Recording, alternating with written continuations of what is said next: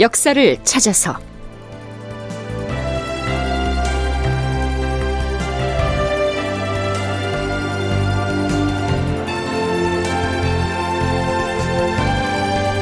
제946편 전주 함락, 한성은 혼란에 빠지고. 극본 이상락, 연출 최홍준.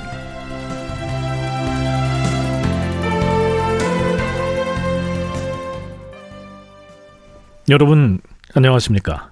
역사를 찾아서의 김석환입니다. 서기 1597년 8월 16일 결국 남원성이 함락됩니다.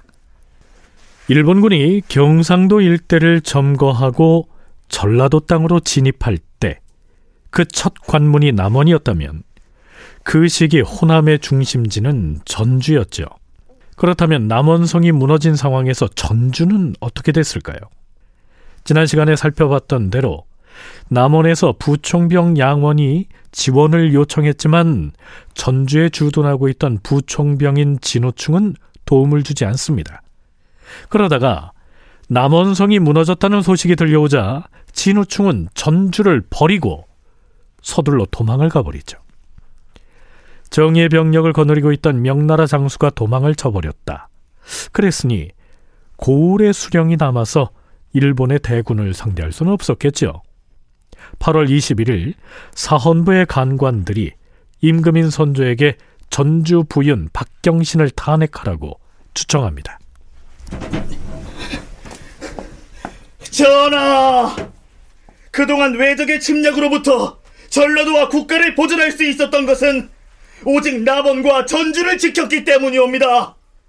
그런데 남원에서는 현지의 백성들이 모두 흩어져 도망을 쳐버린 탓에 명나라 총병 양원이 군사를 거느리고 혼자서 지키다가 결국 함락당하였사옵니다. 전주는 어찌되었다 하는가? 총병 진우충이 전주를 비우고 빠져나와 버렸다고 하니 그럼 전주가 무너지는 것도 시간 문제가 아닌가? 전주는 흉악한 외적이 아직 경내에 이르지는 않았다 하오나 부윤 박경신의 행태로 미루어 이내 외적에게 함락당할 것 같사옵니다. 전주 부윤인 박경신이 어찌했다는 것인가? 모름지기 부윤이라면 온갖 정성을 다하여 군사와 주민들을 설득하고 통솔해 죽음으로써 고을을 지켜야 함에도 불구하고 그 자신이 먼저 겁을 집어먹고서 도망칠 계책만 궁리하였다 하옵니다. 박경신은 노약자들을 먼저 성에서 몰아낸 다음에 심지어는 몹쓸 짓까지 했사옵니다. 창고에 재물을 남겨둠으로써 인민들로 하여금 결국 적을 돕게 만드는 것은 옛날 사람들도 경계로 삼았던 일이다. 내가 매우 지혜로운 일을 하는 셈인데 혹시 나를 겁쟁이라고 생각을 할지도 모르겠다. 창고를 불태워라!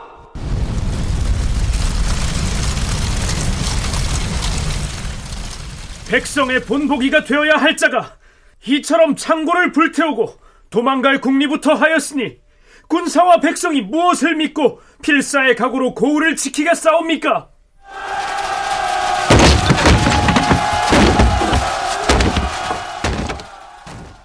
마침내는 군사와 백성들이 반란을 일으켜서 중국군의 군량이 보관된 창고를 파괴함으로써 중국 장수가 결국 성을 지킬 수 없도록 하였사옵니다. 전하!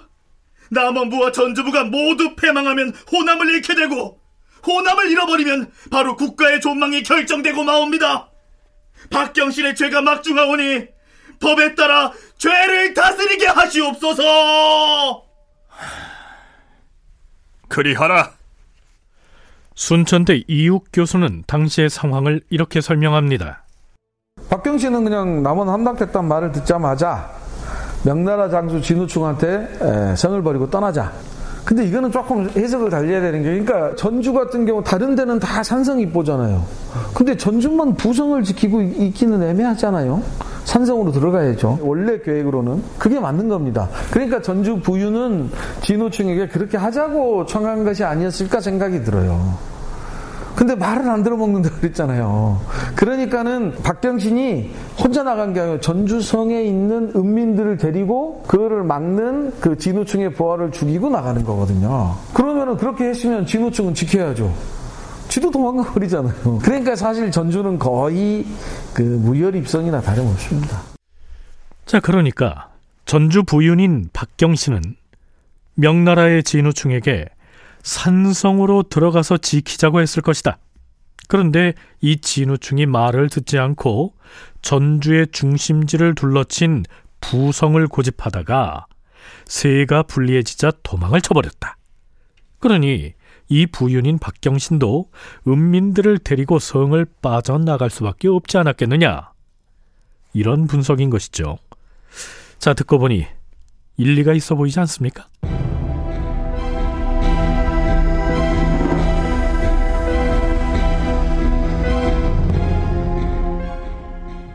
뒷날 충청도 병마사 이시연이 사로잡은 일본군 포로 복전감계를 취재했을 때 그는 이렇게 말합니다. 당초에 고니씨와 가토의 뜻은 세 길로 나누어서 직접 서울로 올라가는 것이었는데 관백인 히데요시가 사람을 보내서 전령하기를 서울은 침범하지 말고 9월까지 닥치는 대로 무찔러 죽인 다음 10월 안으로 서생포나 부산 등지의 소굴로 돌아오라고 했습니다. 따라서 전라도에는 오래 머물 뜻이 없었습니다.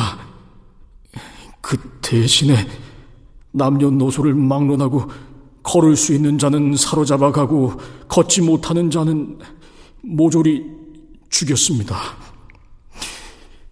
조선에서 사로잡은 사람들은 일본에 보내서 농사를 짓게 하고 일본에서 농사 짓던 사람은 군인으로 징발하여 조선을 침범하게 했습니다. 남원이 무너진 뒤에 전주 사람들이 소문을 듣고 흩어져 도망쳤으므로 소서 행장의 군사들이 전주에 들어가서 마음껏 분탕질을 했습니다. 한국사 이야기의 저자 이화는 해당 저서 제11권에서 임진왜란이 발발했을 때 전주의 서고에 보관해오던 왕조실록을 미리 빼내서 옮겨놓지 않았더라면 큰일 났을 거라고 기술하고 있습니다.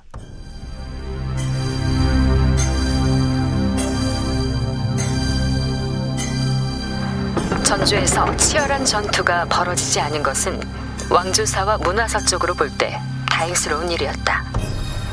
전주에는 세종 때 건조한 경기전이 있는데 그 안에 태조의 초상과 역대 왕들의 실록이 보관돼 있었다.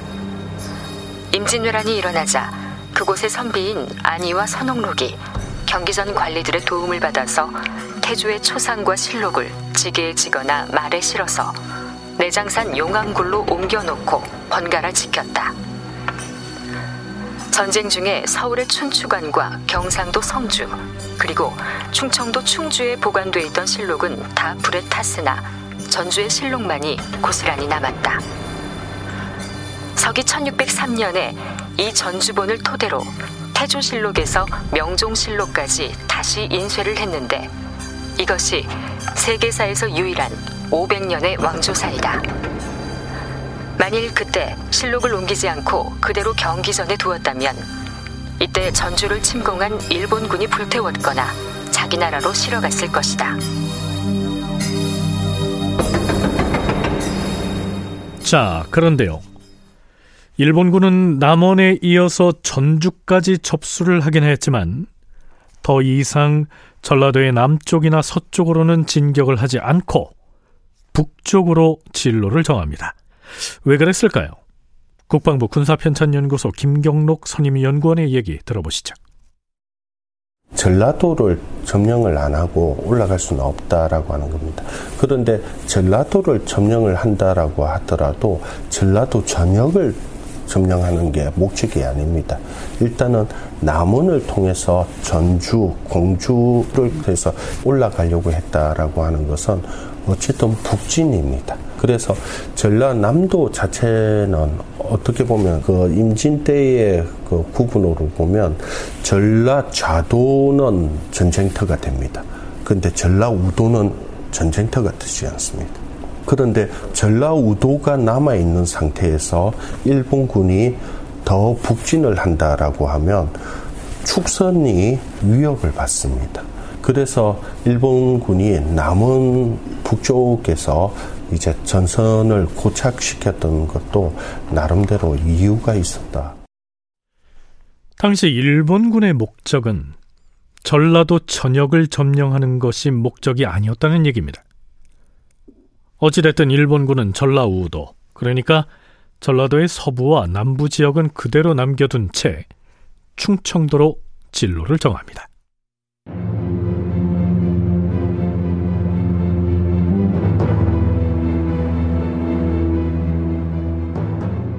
임진왜란 발발 이후 일본군은 끈질기게 이 곡창지대인 호남으로의 진격을 시도했지만 번번이 실패를 하죠. 무엇보다 이순신이 지휘하는 수군의 방어진을 뚫지 못한 때문이었을 텐데요. 이제 남원이 뚫리고 전주마저 내주게 됐으니 중부 이북 지역의 백성들은 불안에 떨었을 겁니다. 민심이 동요하기는 한양도성도 마찬가지였겠죠. 8월 21일 사간원의 간관들이 임금에게 추청한 내용은 이렇습니다. 전하, 지금 도성의 인심이 심상치 않사옵니다. 남원의 패전 소식이 전해지자 불과 며칠 동안에 너도 나도 사방으로 도피하여 지금 성 안에서 사람을 만나기가 어렵사옵니다. 그나마 남은 자들도 모두 짐을 꾸려놓고서 사정을 살피고 있었는데 어제 또 전주가 무너졌다는 소식을 듣고는 더욱 놀라서 정신없이 흩어지고 있사옵니다. 전하, 지금 조정에서 조처를 잘 하지 않으면 조만간 성안이 텅비게 될 염려가 목전에 임박해 있사옵니다. 만약에 중국에서 온 장수가 이런 실정을 트집잡아서 군사를 철수하여 귀국하겠다고 나오면 무슨 말로 변명을 하시겠사옵니까? 듣자하니 집을 나와서 피난 나간 백성들이 지금 삼강유역에 많이 머물러 있다 하옵니다. 그보다 멀리 간 사람도 아직은 경기도를 벗어나지 않고 배회하고 있사옵니다. 또 사태를 관망하면서 떠나온 옛집을 왕래하는 자들도 있다고 하옵니다. 백성들이 차마 떠나지 못하고 주춤거리고 있사오니 이들을 잘 설득하여 도성 안으로 모여들게 해야 합니다. 한성부의 부윤과 경기도의 관찰사로 하여금 다방면으로 백성들을 설득하도록 하시어서 주민들을 다시 도성으로 돌아오게 하시옵소서. 기일을 정하여 만약 그날까지 돌아오지 않으면 엄중히 법으로 다스리겠다고 하시옵소서. 앞에서 피란길에 나선 백성들이 멀리 가지는 않고 일단 삼강 유역에 머물러 있다고 했는데요.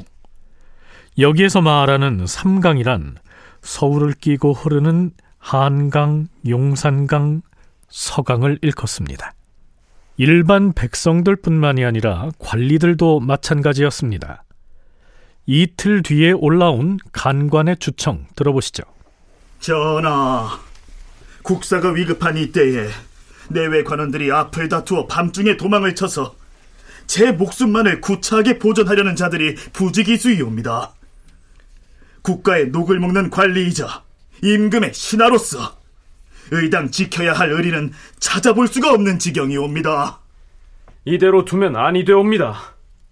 법의 기강을 분명히 세워서 강하게 금하지 않으면 수일 안에 도성이 아예 텅 비게 될 우려가 있사오니 매우 통분할 노릇이옵니다.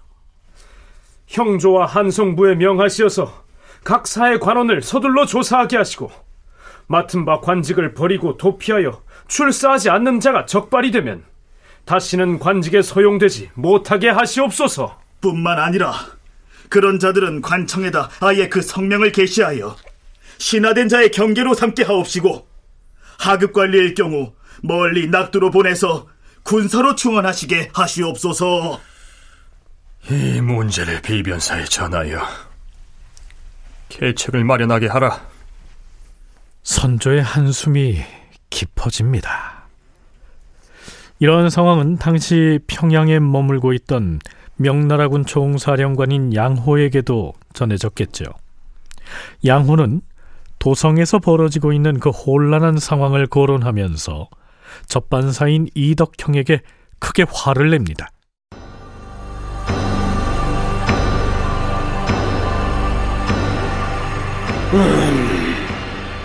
지금 우리 중국 사람이 나에게 와서 말하는 것을 들으니 조선의 조정에서는 백성 살피는 일을 제대로 처리하지 못하여서 도성 안의 남녀들이 밤을 들타 줄줄이 도망쳐 나간다고 하였다.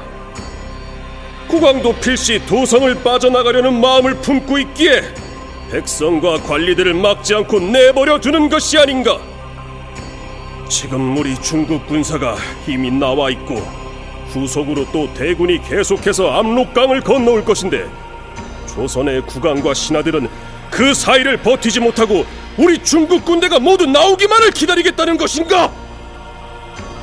만약 국왕이 서울에서 한 걸음이라도 빠져나가 움직인다면 한강 이남은 저절로 붕괴되고 말 것이니, 그렇게 되면 도성 이하의 남쪽 강토는 완전히 버리는 꼴이 될 것이다.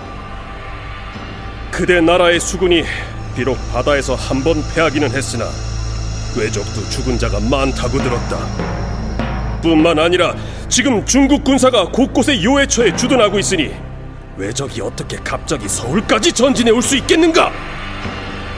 전쟁에서 이기고 지는 것은 병가지 상사이다. 아무쪼록 남은 백성과 군사들을 잘 수합해서 요해처를 방어함으로써 끝내 왜적과의 싸움에서 승리할 수 있도록 해야 할 것이다.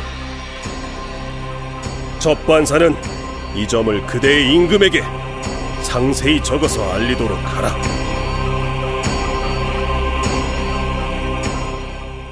자, 그러면 남원에 이어서 전주까지 무너뜨린 일본군은 그 뒤로 어떻게 움직였을까요?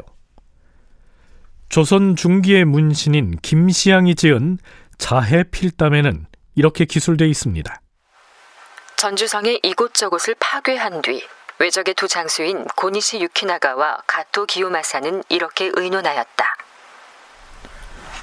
임진년의 싸움에서는 우리가 조선의 여러 도를 무너뜨렸는데도 조선이 결국 망하지 않고 그대로 부지하였소. 바다에서 수군이 전라도와 충청도로 통하는 길을 차단했기 때문이요. 이제부터는 조선군이 호남을 구원하러 오더라도 우리가 바다와 육지에서 모두 막아낼 것이요. 좋습니다. 그럼 여기서 군대를 나누어서 진격합시다. 우키타 히데이에와 고니시 유키나가는 군사를 돌려서 다시 남원 방면으로 가도록 하시오. 나 가토 기요마사는 충청도를 거쳐서 경기도로 진격할 것이오. 자! 북을 크게 올리고 진군하라!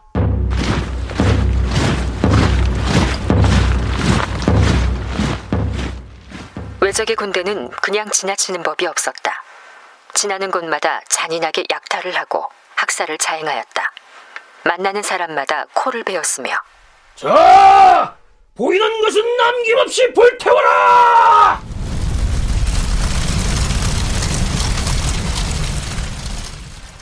집집마다 모두 불을 질렀다.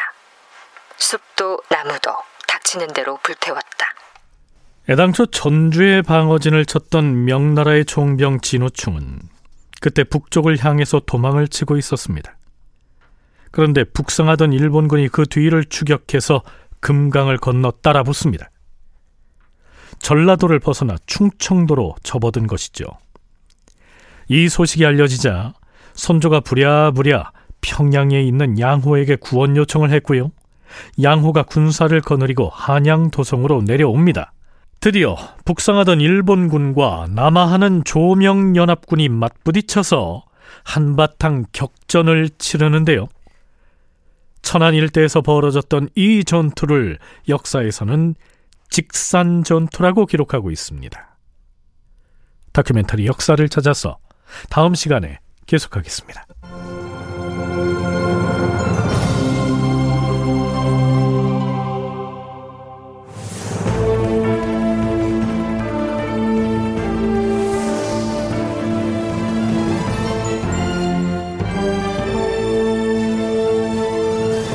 다큐멘터리 역사를 찾아서 제946편 전주 함락, 한성은 혼란에 빠지고, 이상락 극본, 최웅준 연출로 보내드렸습니다.